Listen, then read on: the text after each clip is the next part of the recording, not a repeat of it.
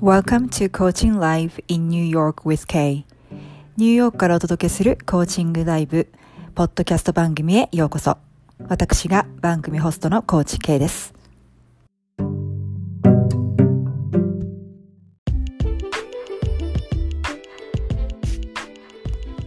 Hi everyone, thanks for tuning in today. I just wanted to chime in and quickly introduce myself as well as what my podcast program is about. はい、皆さん、本日もチャンネルを合わせていただきましてありがとうございます。この番組では1998年よりニューヨークに在住しております私、コーチ K がシナリオなしのコーチングセッションを公開して皆さんにもっとコーチングを身近に感じていただくための番組作りをしております。また、えー、私のコーチング体験者、世界各国で活躍するコーチ仲間や、様々な分野で活躍されている方々をゲストにお招きして、皆さんが壁にぶつかった時のヒントとなるようなお話をお伺いしたり、私のソロエピソードでは、人生のステージが変わる時や、物事がうまくいってない時に突破口となるような考え方、ワークなどもお伝えしていきます。生活クオリティ向上コーチ、夢の実現が加速する環境デザイナーとして、キャリア、起業、人間関係、グローバルパブリックスピーキング、ライティング、海外、英語、フィットネス、美容、メイク、ファッション、本の世界、スピリチュアルな世界と目標達成率100%の実績から皆さんをサポートしております。またほぼ毎回番組の終わりには日本人の英語が上達するためのアドバイスもしております。番組についてのご質問やリクエストを受け付けておりますので、えー、私のインスタグラムのアカウントの DM もしくは番組の概要欄に貼り付けております私のウェブサイトのお問い合わせフォームからぜひご質問リクエストをお寄せください。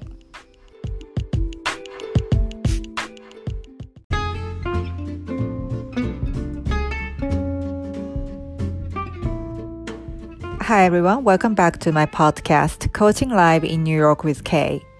So today is the last half of my coaching session number eight with Kozue. Like I said at the last episode, it was quite a big week for Kozue. So let's find out what happened to her. Everything happens for you, not to you. Nothing. There is nothing in your life that doesn't mean anything to you or that doesn't need for you. In other words, things happen because you needed them. Listening to her, I was amazed how much she has changed for better. What happened? Her consciousness has shifted. So has her parallel world. はい、皆さん、こんにちは。えー、今日は、えー、小勢さんとのコーチングセッションナンバー8の後半戦をお届けします。えー、先週お話した通り、えー、かなり大きなシフトがあった、えー、ブレイクスルーがあった週だったんですけれども、えっ、と、世の中でね、えー、またあなたの人生で起こっていることっていうのは、えー、あなたに降りかかったことではなくて、あなたのために起こっているんですね。で、この世の中では、本当に、あの、意味のないこと、一つもなくて、えー、あなたに必要のないことも起こらないんですね。つまりは、あの、どんなネガティブ、一見ね、えー、ことであったとしても必要、あなたに必要だったから起こったっていうことなんですね。で、小瀬さんの話を聞いていて、まあ職場のことなんですけれどもね、あの、私は小瀬さん今回シーズン4で、えー、過去3回、えー、3クールセッションコーチングをしているわけですけれども、ものすごいやっぱり成長なんですよね。あの、以前の小勢さんだったらこうはいかなかっただろうな、みたいな。えー、で、何が起こったかっていうと、コンシャスネスですね。意識レベルがシフトした。つまりは彼女のパラレルワードが変わった、シフトしたってことなんですね。で、自分を客観視しているもう一人の自分、これを置くことができたっていうことに、私はコーチとしてあの感動してるんですけれども、これができると、フリーダム、自由を手に入れることができます。あなたも小勢さんに続いてみましょう。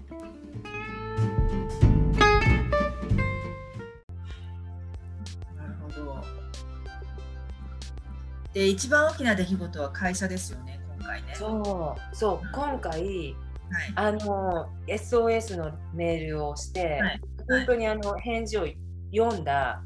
本当1時間後ぐらいにあったんで、はい、リフレッシュ、リフレッシュというかあのフレッシュな状態でその記憶がね、こういうふうにしていけばいいかもっていうのを本当メモメモ書きにその私のパワーパターンを書いたりとか、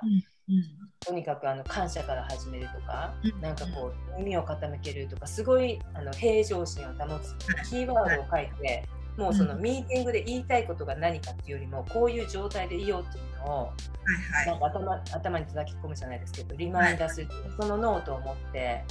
こう臨んではいたんですね。うん、で、そのミーティングにまああの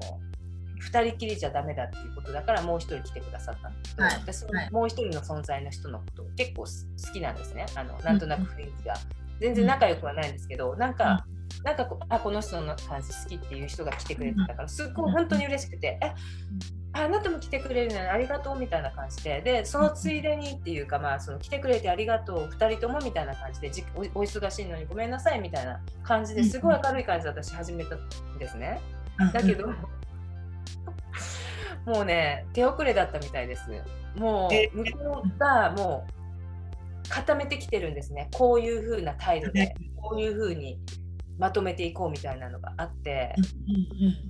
結構あれはもうハレスメントに近い感じの、うん、もう言い言い方とか、うん、結構上司としてそれ言っちゃいけないんじゃないっていうこととか言ってたんですね。うん、なんか上司ってやっぱりその部下との問題があったらこの解決するために何だろうそのいる存在じゃないですか。うん、だけどやっぱりそのその私のためにこの時間がすごい食われていることに対して私は自分は、うん、俺はすごい怒ってんだみたいな感じで、うん、なんか認めちゃったんですよ。あのそうだよこの書類を作るのにどれだけかかってたと思うんだお前みたいな感じで。結構もうね多分あのれ私それそれ言われ言われた時になんかこう、うん、結構ショックなこと言われてるんですよね。なんだろう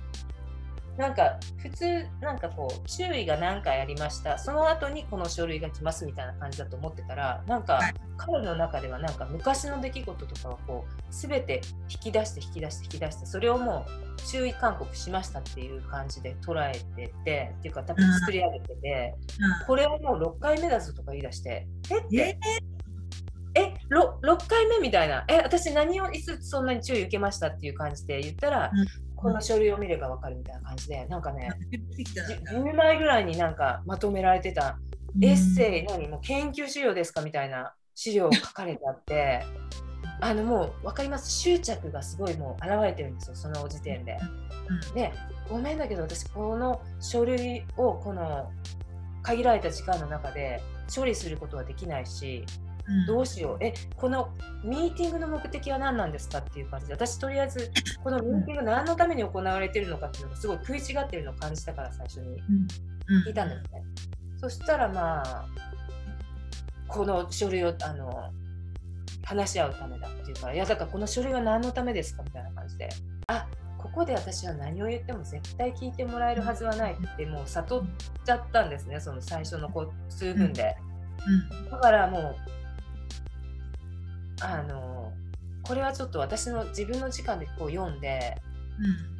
対応するのでっていう感じでとりあえずもうこのミーティングを終わらせなければいけないと思って私は。うん、もうでもうその使用期間中にあのリリースするぞ的な感じの決議が書かれてあるからやっぱりえ私をクビにしようとしてるんですかぐらいな感じで聞いたんですよ。最後の最後に。そしたら、いや、君をサポートしようとしている。どこが？人事の、人事のあのや役立つし、ないないバリューのあるその一員になってもらいたいんだ。だから今の私の状態だと役に立ってないあの私自分が迷惑を被ってるから、うん、あのやめてやめてくださいじゃないですけどなんかこう首を切ってもいいしそれか従順になりなさいっていうその全てのそのなんか10ポイントぐらいあるんですけどそのコースオブアクションっていうじゃないですか彼ら。コンサーン1、うん、コースオブアクション1それはこういうふうに俺の言うことを聞けみたいな。こういうふうに俺になんかレポートを出せとか、こういうなんか使い方はするなとか、まあ、なんかもう細かいことに関しても全てコースオブアクションがついてきてて、なんかそれを全部 あの守れば大丈夫だよみたいな感じなんですよ。うん、でそのミーティング中とかミーティングが終わった後の、うん、梢さんのフィーリングっていうか、うん、どんなことがよぎりました？とね、感情的にはまずショックですよね、そんな 6回目って言われて、え？みたいな、ただ単にショックを受けたっていう、え？それひどくない？っていう、ちょっと被害者意識も持ちました、もちろん。で、あの、あと、あこの人はマウンティングしてきてるんだなっていうことを、なんか冷静にマウンティングされたから傷ついてるっていうよりあ今この人は自分のその権力を振りかざして私を黙らそうとしているんだなっていう、なんか冷静にこうその人を観察している自分がいて、あのあ手に負えないなっていうかこの人は怒りすぎてるなっていう、あもうなんか手遅れなんだなっていうなんだろうジャッジメントをしてる自分がいました。そこでなんかもうあまりにもそのなんなんでしょうね。その私たちのその職場ってすごい複雑だからそのアメリカ政府と政府が関わってくる部分があるから、なんかすごくなんかこう理解に苦しむわざとその簡単に言えること難しくわーって英語でまくし立てられてた時もあったので、あなんかもうあこれは私が理解する許容範囲外だなっていうあの、今ここでどうあがいても仕方ないなっていうその何でしょうねそのいろんな意味での、うんうん、諦めるしかない今この時点ではっていう。とりあえず今私にできることは、うん、このミーティングをできるだけ早く終わらせることだって思って、はいはいはい、でも一応あのクラリあの明確にしておかなければいけないことは明確にしておいた方がいいよなってことで、うん。これには書類サインしなければいけないんですか？今しなくていいんだったら私は後でレビューして、はい、あの0点になってサインしたいからっていう感じの、なんだろうこうとりあえず彼に言いたいことだけそうもう言わしておこうっていう感じの諦め。となんかその第三者のその女性の方女性の従業員の方はこう何も言わずこう彼が言うことを聞いて私の言うことを聞いてっていうそのまあ、ウィットネスうね、うん、ウィットネスとしているだけなんだろうけど、うん、きっとこの人もなんかこうエンパシータイプな方だから私その方を多分好きだって思ってるのですごい優しい感じを受けるんですね、私と、はいはい、だからきっとこの現場にいて苦しいだろうなって思ってるんだろうななんていう感じのなんか勝手にその,、その方の気持ちまでなんかこう読み取ろうとしてる自分もいたし、うんうん、なんだろう。そうとりあえずじゃあ本当にメモを見ながら平常心に保つため感情的になったら負けだと思って、とりあえずそのショックなのはもう置いといて、うんうん、うんうんうんでもなんかこうとりあえず耳を傾けていこうって言っても入ってこないんですよねやっぱりその内容は。はいはい彼のその怒っているっていうそのわーっていうのがあまりにも強すぎてその結構内容があんまりもう入ってこないっていうのに気づいちゃったから、はい、はい、はいっていう感じでもう、はい、アクノレッジメントしましたっていう感じで、はい、もういいですよっていう感じでもう、うん、半分ちょっともう、うん、サレンダー以上、なんて言えばいいんだろう、こう、もう、うん、だからあれだない？で梢さんそのむか昔の梢さんっていうかそんな昔っていうわけでもないけどそのちょっと前の梢さんだったらどう反応してたと思います？結構なんか自分の言いたいことを、うん、ここで言わなきゃみたいな感じで言って、はい、うん。えなんで分かってくれないの？みたいな感じで感情的になってたりとか、はい、なんかひどくひあまりにもひどくひどすぎません？この6回目とか。えどういうことですか？みたいな感じでわーってなって感情的になって多分結構もうあもうやってらんないとかっていうなんかイライラ感の方が 多分もうイライラ感か悲しすぎても涙も出そうみたいなアップセットか、うん、うん、なんかそうですね。うん。そうですね、うん、なんか感情的な部分で言うとその結構、こうなんだろ上の感情そのネガティブな上の感情、強い感情、がに自分が負けてもう冷静になれないみたいな感じはあったかもしれない。ここでどうにかしようってあがいてた。よ。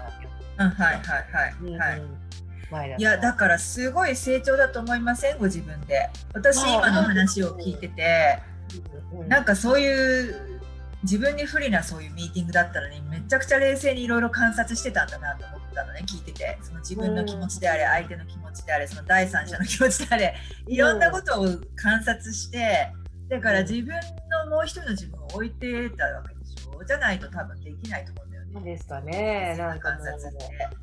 あまりにもひどすぎて、もうそれそうそうならざるをいうのがあるんですけど、もうわかります？その、うん、いや、この人と今なんかなんだかんだって言っても、そうだから。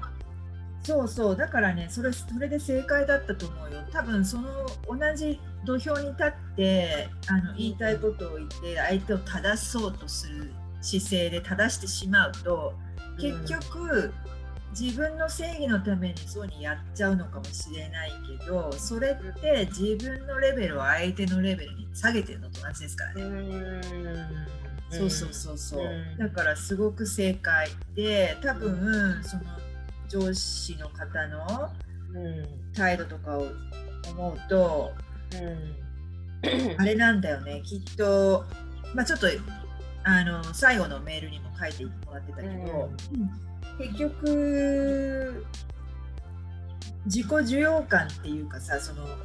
彼の中のエゴが満たされなかったんだよね多分ね。梢さんのその働き方について、ね、そうそうそうそう、うん、うん、だから多分怒りが出てきちゃったんだと思うんだよね。うん、なんか人ってやっぱり認められなんか尊敬されたいとかさ。認められたいとかってあるから。多分そういう肩書き持ってる人ってそうじゃないですか、うん、で今までそうそれで通ってたと思うんですよ、うんうんうん、俺はダイレクターだぞみたいな、うんうんうん、この人事のダイダイレクターだから君のスーパーバーザーでもあるかもしれないけど、はいはい、ダイレクターなんだぞっていちいち言ってくるんですよ、メールで。知ってますけどみたいな。いや、じゃなくて私はあなたをスーパーバイザー、一スーパーバイザーとしてプレファレンスを言っただけですみたいな感じで、もう本当に、俺はこうだからみたいな感じですごかったんですよ。もうそれも本当に哀れ、ごめんなさい、哀れっていうか、本当に。ペティだなって思って、うんうん、そんなこと振りかざさなくたってみんな知ってるよってあなたが大学生のは。だけどだからといって従業員が自分の希望を言っちゃいけないんですかって。ただ、ね、言うこと聞かないって言ってるわけじゃなくてただ希望、ミーティングをする希望を言っただけなのにみたいなその団体の団体というか。テレワークじゃない時にしてくださいって言ったことがなんでこんなに問題になるんだっていうもう、本当そのそのそうあの、うん、暗い自分の暗い感じで、はいはいはい、どうとっていうのがすごい分かりやすかったんですよ彼の場合はね。うんうん、でやっぱりちょっと周りからの評判もあるじゃないですか。いろいろと人が遅いとか考えすぎたりとか、細かいから時間がかかるんだとか。はい、だからその目目の前のその事象その私というその問題。本当ほっとけば全然問題じゃなかったことに対してわーってやってるから他の本当に大切なダイレクターとしての仕事ができていないはずなんですよ。で、すごいふらついてるんですよ。それ八つ当たりしてきてるっていうのがすごいわかるんですね。俺の時間だみたいなことで。だから自分で言っちゃってるから。いやでもそれは仕事の一部だしそれをプライオリティとしてあのパーセンテージとして下げればその10枚のエッセイ書くのには、ポイントポイントだけ上げればよかったんじゃないのかなって思っちゃってもうなんか、ごめんなさい。ごめんなさいその時間取っちゃって。でもそれをそうしようとしたのはあなたのチョイスだしと思って、ここ責められても仕方ないよなとかなんか開き直っちゃった私も、うん、うん、なんかもういろいろとなんかねあびっくりみたいな感じで。私もあの20分で済ませたいっていうゴールゲームのゴール立ててたじゃないですか。はいはい、あの10ページのページ見た時にあもうこれ無理だって。あもうこれちょっとゲゲゲームちょっとあの ゲームアウトだなって思って。で結局50分で終わったんですよ。はい、はい、あの周りの人にもちょっと本当に20分で出てくるからねなんて冗談言いながら入ってますから、やっぱ20分で終わらなかったですねとかって言いながら、あでも今までだったら1時間とか2時間だったのが1時間以内に終わってるから、いいもなんとかって。うんうんうん。なんかあのインセキュアなんだよねだからねそうだと思います。もうそれを私が引き出しちゃったの、もうごめんなさいって感じだけど私がはいはいはい、彼の悪いところを引き出しちゃったんだなっていう、私のせいで彼があんな風になっているのはももちろんだから、あのそれに対してはなんかいいところを引き出せない部下でごめんなさいっていうのがあるんですけど、ごめんだけどごめん本当私ただの一従業員だし新人だからそこまで戦う必要ないですよっていう、うんうんうんうん、なんかなんでそうね戦うんだろうっていうもう、うんうんうん、驚きでした彼の中ではなんかインサインサルトってなんだっけ日本語で、えっと、侮辱。うんとなんかこう、そう。なんかだから彼のインテリジェンスとか権威オーソリティを侮辱された感じがしたんじゃない？多分。そうだからそうそうそれはねあの彼はそういうふうにパシブした。彼のパセプションは私がこう従順なないことによってそう侮辱された、君はリスペクトしてないそのうん、そうなんだよね。だから、あれだよね、その、まあ、あの相手の欲しいものを与えるっていう意味では、うん、そのね、今後別に彼との人間関係だけじゃなくて、うん、今後その、自分と違う人の人間関係でうまくやっていくためには、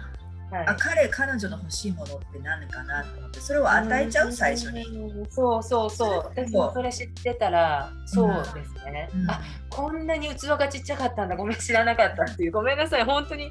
逆に本当にすごい頼れる人だって私思ってたんですよ。だから、うん、その5回のミーティング今まであったんですよ。その、うん頼っちゃったから。あ、うん、そこで頼らなければあの問題をさに相談しなければ、こんなことにはなってなかったんだって気づいたのはもうことが遅すぎたね、私も気づくのが遅すぎて、そのうん。だからそのあれだよね。相手の欲しいものを先に与えることができると多分その人はたとえ他の人に対してはすごい嫌な人でも梢さんに対しては嫌な人にならないと思うよ。うんうんうんうんそうそうそう。ね、なん。か多分ね、そう、あ。のー、なん。か私の知り合いでもね、すごいやっぱり理不尽な上司を持ってる人がいて、まあ、その彼女だけじゃなくて全員が振り回されてるらしいん。だけどね、同僚が。でも、なん。かやっぱかわいそうな人なん。だって、その小杉さん。の上司と同じように。うん、えー、で、なん。かでも、あのー、みん。な当てにしてないん。だけど、でもなん。かこう、従業員からそのなんかなんかこう頼りにされてるようなメールとか相談とかっていうのをもらうとすごい喜ぶらしいのね。はいはいはい、だからやっぱくすぐられるんじゃない、うん、あ自分で頼りやっぱ頼りされてるなみたいな。だからあの私のその知り合いの人はわざと、まあ、別にそんなに存在しなくてもいいんだけど どう思われますかみたいなこと言ったらすごいもうやっぱり喜んじゃって。ああそういうことね。そうそうそう、はい、それ態度が変わっていくんだよね。だからなんか最初なんかバカバカしいと思うじゃん。なんでその相手に喜ぶことこっちがやらなきゃいけないのと思うんだけど、でもそうに与えといくことでこっちに対しての態度が変わったりよくしてくれるんだったら別にそんなやってもいいんじゃない？ゲームゲームとして。そう、と思います思いました、うん、そう。すごくそれは思いましたね。うん、うん、なんかね私あの彼の前に2ヶ月間なんですけど、はい、逆逆の意味ですっごい強烈な上司女性の上司で、はいはい、もう我が道を行く。これをやれって言ったらこれをやれみたいな。もうこの 今私が何をしていようとも関係ない。はい今あなたはこれをやるんですみたいな。なるほど、うん、すごいすっごいパワフルな女性の上司の下で働いてて、それに私伝えられてすっごいなんかスピードスピード感も持って仕事をしなきゃいけないしっていう、うん、叩き込まれてやっとそれに慣れた頃その彼のその超スローペースはいはい、っていうそのアジャスト自分の中でできてなかったその、はいはいはい、真逆のタイプの上司に、はい、でもその逆にその私のことを知っている前の同僚の人に相談したらこの今回のことが、うん、いやほんとさあの彼女は彼女で大変なんだけどさ分かりやすいじゃんって。何を求めているのか、何を求められているのか、だからそれさえしてれば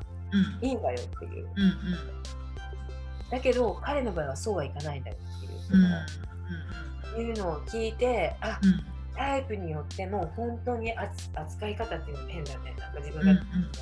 部下なんだけど、う。んうんうん、反応の仕方とか対応の仕方とかアジャストしていかないと、彼女には良かったこの対応でも、はい、彼には全く通じなかったとか、はいはい。うん、彼女にはタブーだったことも彼にはして OK とか、うん、なんかいろいろなんかこうすごいあ上司こうもう真逆の上司ともう引きなんか、ね、2ヶ月ごととかに働いたことによって、はい、見えたことがあってその前の1年間の上司は超適当上司だったんですよ。本当に。ですごくうまくいってて。だから同僚みたいな上司。でも頼れる時は一応この上司にしかできないことはあるから頼ってみたいな感じでやってたらすごいうまくいってその人とは別に今上司部下っていう関係じゃないけど時々連絡取ったりしてるのでなんか一概にその上司と部下っていうふうにも言えないんだなっていうのは、うん、本当今回1年間半その、うん、今そのね転々としたいった中で同じ職場の中でもあるんだなっていうのがすごく、うん、なんかそれはすごい糧になることだなとは思う。うんうんうんうん。はいはいなるほどね。はい。でなんか今使用期間って言ってて一応その相談をできる時にするって言ってましたけど、あの今後はどういうふうに考えてます？その結局使用期間が終わってもその同じ上司の下で働くことになるわけ？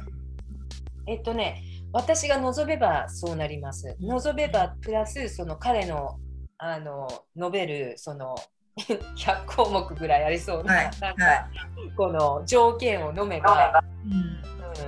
あのその可能性が開けてきます。うん、ただ彼もその書面の中でも言ってるように、うん、君は別にここで使用期間を終わらせなくても他のところから一からやり直すことはできるんだよっていう助言もしてくれてるから、彼も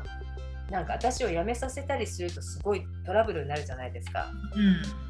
だけど私から自主的に他の部署に移動とかっていう風になったらあただ彼女が他の部署に移動したかっただけですっていうことで終わらせれるんですよ。だから彼はそれを望んでるはずなんですよね、で私もそれをそれも考えたんですよ、でもそれで私が失うことって言ったらどうなんか全然興味のない職場にまた行くっていうその、やりたいと思っていく仕事じゃなくてただ空きがあるからっていう感じでいくと、ちょっと私の中でそれはないかなっていうのがある。んですね。でまた一から勉強しなきゃいけないってなると結構メンタルスペース取られちゃってこのライフコーチングとか、うん、その英語の授業とかそういうプラスアルファのことができなくなるんですよ。やっぱり新しいことを学ぶ環境に身を置くとね。っていうのはもうぜその興味もない仕事でやりたくないなっていうのがあるんですね。うん、だからだったらもうなんかもう2ヶ月かあと2ヶ月の辛抱だっていうふうに、ん、なんだろうこうもう本当に諦めて、はい、彼の欲しいものを全て与えて自分が2ヶ月でいいんだって別に我慢できるじゃないですか。これをしろって言うたらすればいいんだからということで2ヶ月我慢して晴れてその使用期間が終わりましたってもうちょっと強い立場になって、うん、その時点でなんか私がしたいなって仕事に空きがあったらアプライしてみるかなぐらいの感じなんですよ。でもなんか今私がそのなんだろう何を望んでるかってなぜその今の職場にいたいかって言ったらただ安定があるう。ん、プラスそうやって部署から部署の移動がチャンスがあればチャンスっていうか空きがあれば結構自由にしていいよっていう風潮だから、ここがダメだったら次でやればいいじゃないかみたいな。感じのところがすごく自由さがあるなと思って、あのステイしたいなとは思ってたんですけど、なるほどね。だけれども長い目でいくと、それにも限りがありますよね。その空きが出るとはいえその度に転々としていて、でお給料はそれなんか上がってはいったとしても、どうなんだろうっていうそのその職場の文化っていうのが、うん、民間にはないその独特な文化があるんですね。やっぱりそのピラミッドの。うん、だからそういったところを私が望んでないって自分で意識しても分かってる。今前はそその何なんか何か日本の社会が会社が合わないんじゃないとかっていうなんかなんかはっきりしなかったんです。何が私に合う合わないっていうか、はい、だけど今回その自分がこの職場に身を置くことによってなんだろうやっぱりそのそういうのをすごく大切にしなきゃいけないこの人事っていうその職場は絶対も合ってないっていうのは確かなんですよ。そのルールがんじがらめでやらなきゃいけないからす。ごい苦手なんですね、だからだから周りのその図書館とかの仕事がほって空いたりしたら考えてもいいかななんて思ってはいるんですよ。だからその結構横横つながりで仕事ができる職場だし、うん、子供とも接することができるし、はい、っていうそので安定ももらえるしっていう、すごいなんかいいかなと思うので、なんかそのパターンがあるんですね。でそのもう8月のその治療期間を終えましたっていう時点でまたどういう感じになってるか分かんないじゃないですか、もう我慢できないと思ってるのかもしれないし、まあ、意外とこうやって我慢したら全然楽にことって我慢っていうかそのなんですか、ことがスムーズに進み始めたなって思ったら別にそこにいるかもしれないですけど、そうね。だから。分からないから。まあ、とりあえずはそういうふうにその、まあ、分かん分かんないですよ。その相談口にあるかされてこう、まあ、そこからなんか判断もあるんですけどでも逆になんかあの普通にずっと私職探しっていうかそのインディートとかそういう転職サイトのアラームとかが来たりするようにしていて、あのノーティフィケーションするのかな、はいはい、来るようにしていてでちょっと気になる仕事があるんですよ。楽しそうって、もう一瞬思っちゃったような仕事、はいはい、条件とかなんとかっていうよりあその仕事楽しそうっていう感じの仕事が1個、あのあってそれがまだ、あの面接とか可能であれば、うん、そういうのも挑戦はしていきたいなって。別にそこの何今私がいる職場で働かなきゃいけないってことはないので、うんうん新しいところを挑戦その楽しそうと思えるんだったら、してみるのもありかな、うん、だから本当に M さん M, M さんじゃない？ごめんなさい。えっと最初に話されたその10年以上独立されてる方イニシャルなんでしたっけあはいひろこさんね、うん、はい、はい、でだから彼女から得た学びとも同じだよね。そのうんそうですね、まあ、ちょっとこ、うん、選択肢が広がるっていうかなんかやってみないとわからないし、うん、そう。であとはそのなんかわざわざ枠をつけないって決めなくていいって感じだよね。今のちょっと今のところ、そうそうそう。うん、でもし今のところにその使用期間あと2ヶ月いると、えー、いうことになってもだからその2ヶ月間の自分の中でまあ逆にだから梢さんが吸収できるところ部分はその人間関人間関係の観察とかでもいいしね、なんかその吸収,、そうそうそう。吸収して、えー、なんかその学学びながらゲームを楽しんで2ヶ月いさせてもらうっていうそうそうなんですよ。ある、うん、うん、そうそうなんですよ。だからこの、今たまたまね、そのコロナの影響でテレワークをする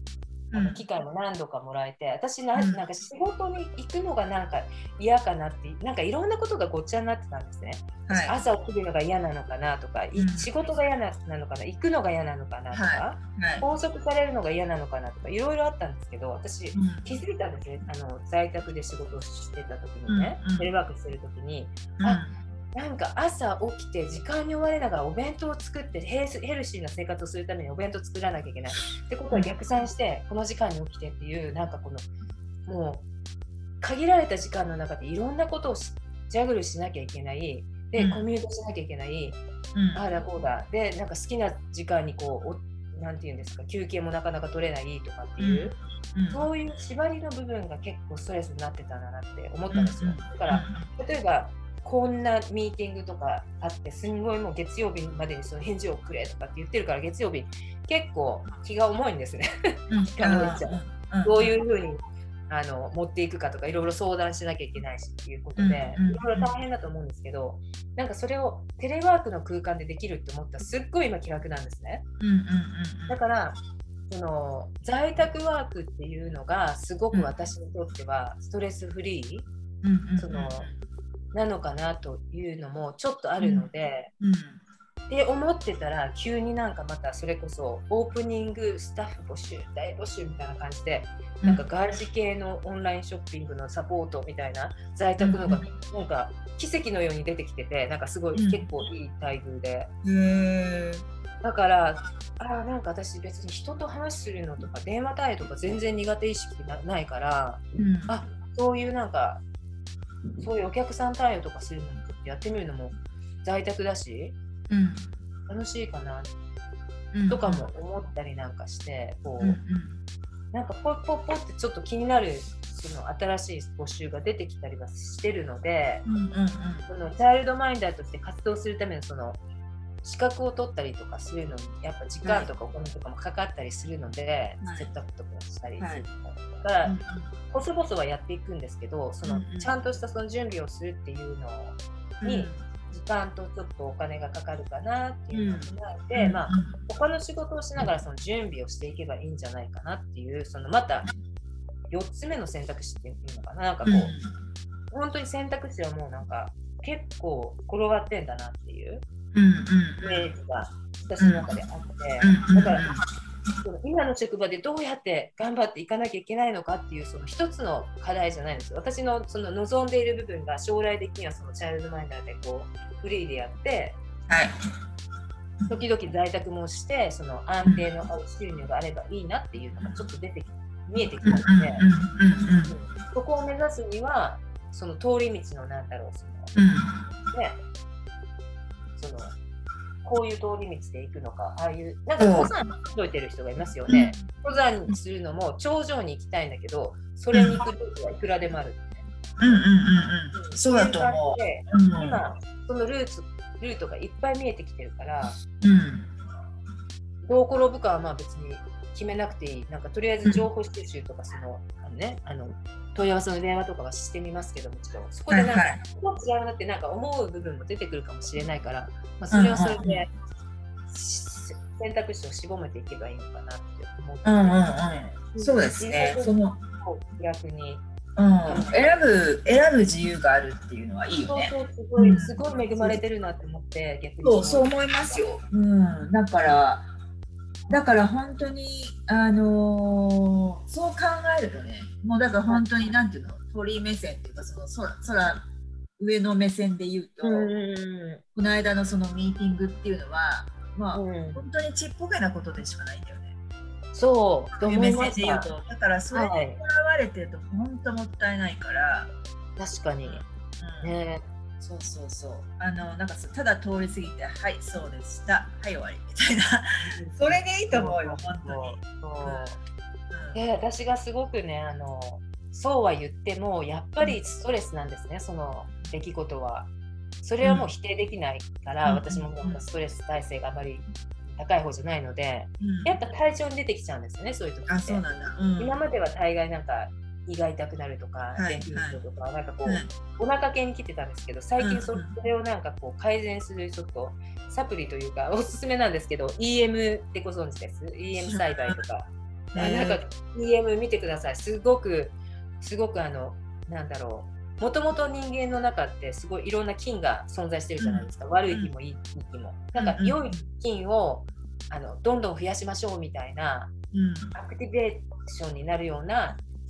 要素の入った自然なものなんですよ、すべて。うん、そうそう、なんか沖縄発みたいな感じで。えー、そうなんだ。そうそうそう、それのなんか飲んでるうちにすごい胃腸の調子は良くなったんですね。で、あれストレス感じてるけど胃が痛くならないなとか、なんかすごいなって思ってたら、今度なんか頭痛がすごいなんか普段頭痛しない人が私、うん、あるとしても本当に1ヶ月に1回あるかないかぐらいだったんですけど3日間続けて頭痛したんですよ、このこの一連がある時に、はいはい、この時にたまたま針の治療に行ったら、うん、なんかあストレスって熱にもなるしなるよ。頭痛にもなりますよって、うん、私知らなかったんですよ本当無知って頭痛ってなんかこう物質的な原因があってなるものだっていう思い込みがあったんでまさかストレスになる人なんていないだろうみたいな、でも頭が痛いって言うじゃないですか。こういう問題があって頭が痛い、比喩表現なんだろうなって思ってたら、実際に頭痛くなるんだ。しかもこんなずっと痛くなるってどうなのって感じで、結構身に危険を感じたんですよね。あこういうふうに体はサインを出してくれてるのそれをなんかそうね。いくと絶対私健康オタクなのになんかもう なんかサプリ飲んでても意味ないじゃんみたいなその症状がいろんなところに出てきちゃうから、うん、っていうなんか目覚め目覚めというかその何でしょう、うん、私の本当に絶対コアとしているその健康でいたいっていう部分が、うん、なんだろう維持できないというか、潰されてしまうのそのストレスにそのしょうもないなんか出来事のストレスによって、危うい状態になるっていうのはちょっとけしからんと思って私も、それでもう本当にもうもうなんかいやそんなことはさせないぞみたいな感じで。そうそうそう。その考え方いいと思いますよ。そう。そうそう、うん、もったいないよね。ね。でそうだからエネルギーの消耗もそうだしそんなことで病気になったら本当もったいないと思って、うんうん、だったらもう本当にこのちっちゃいことにこだわってちゃいけないと思って。そうそう本当にちっちゃいことっていうか結局人のことだからね。なんか自分のことじゃなくてそのしかもなんか自分が好ましいと思ってない人のために自分に不備が起こると、うん、なんか悔しいじゃん。いやいや、そう、そう思うと、なんかアホらしくなってくるんだ。ねうん、ねでもなんかいろいろあったね、本当ね。びっくりする。ぐらいの。ねでもなんかこの、なんだろうね、このぜ多分自分で仕掛けてきたシナリオなんでしょうけど、小さんがね、小さんが行くべきところに行くための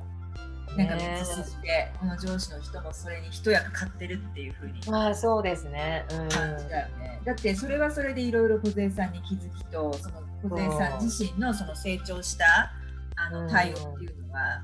自分で実感できたわけだし、そうそう。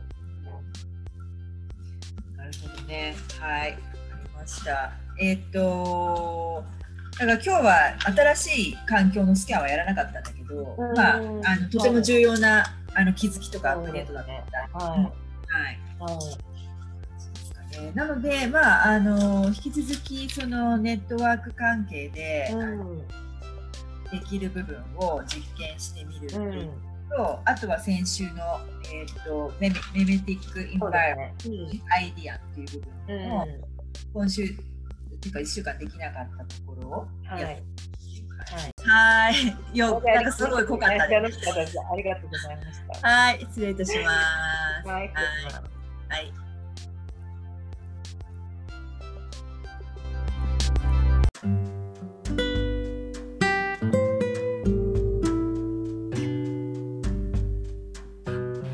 はいということで、今回のエピソードはいかがだったでしょうか、えー、もし共感していただけたり、えー、ためになった、または何か気づきがあったという方は、えー、ぜひ配信登録と、えー、高評価、レビューボタンを押してくださいね。えー、そしてお友達にもシェアしていただけると嬉しいです。えー、生活全般を相乗効果で一気に向上させたい方、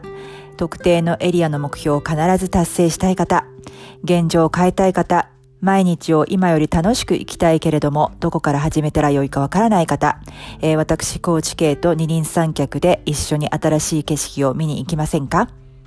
えー、無料体験セッションのお申し込みは、えー、番組の概要欄に、えー、リンクを載せておりますので、えー、ぜひそちらをご覧ください。えー、そして今、えー、自分らしく生きる7つの秘訣の無料冊子もプレゼントしております。えー、そちらも合わせて、えー、番組の概要欄をご覧ください。えー、それではまた、ポッドキャストでお会いいたしましょう。コーチ K でした。Thank you so much for stopping by and sticking to the end of the show today. I hope you really enjoyed today's episode and come back and see me again in another episode. I can't wait to see you then. Bye.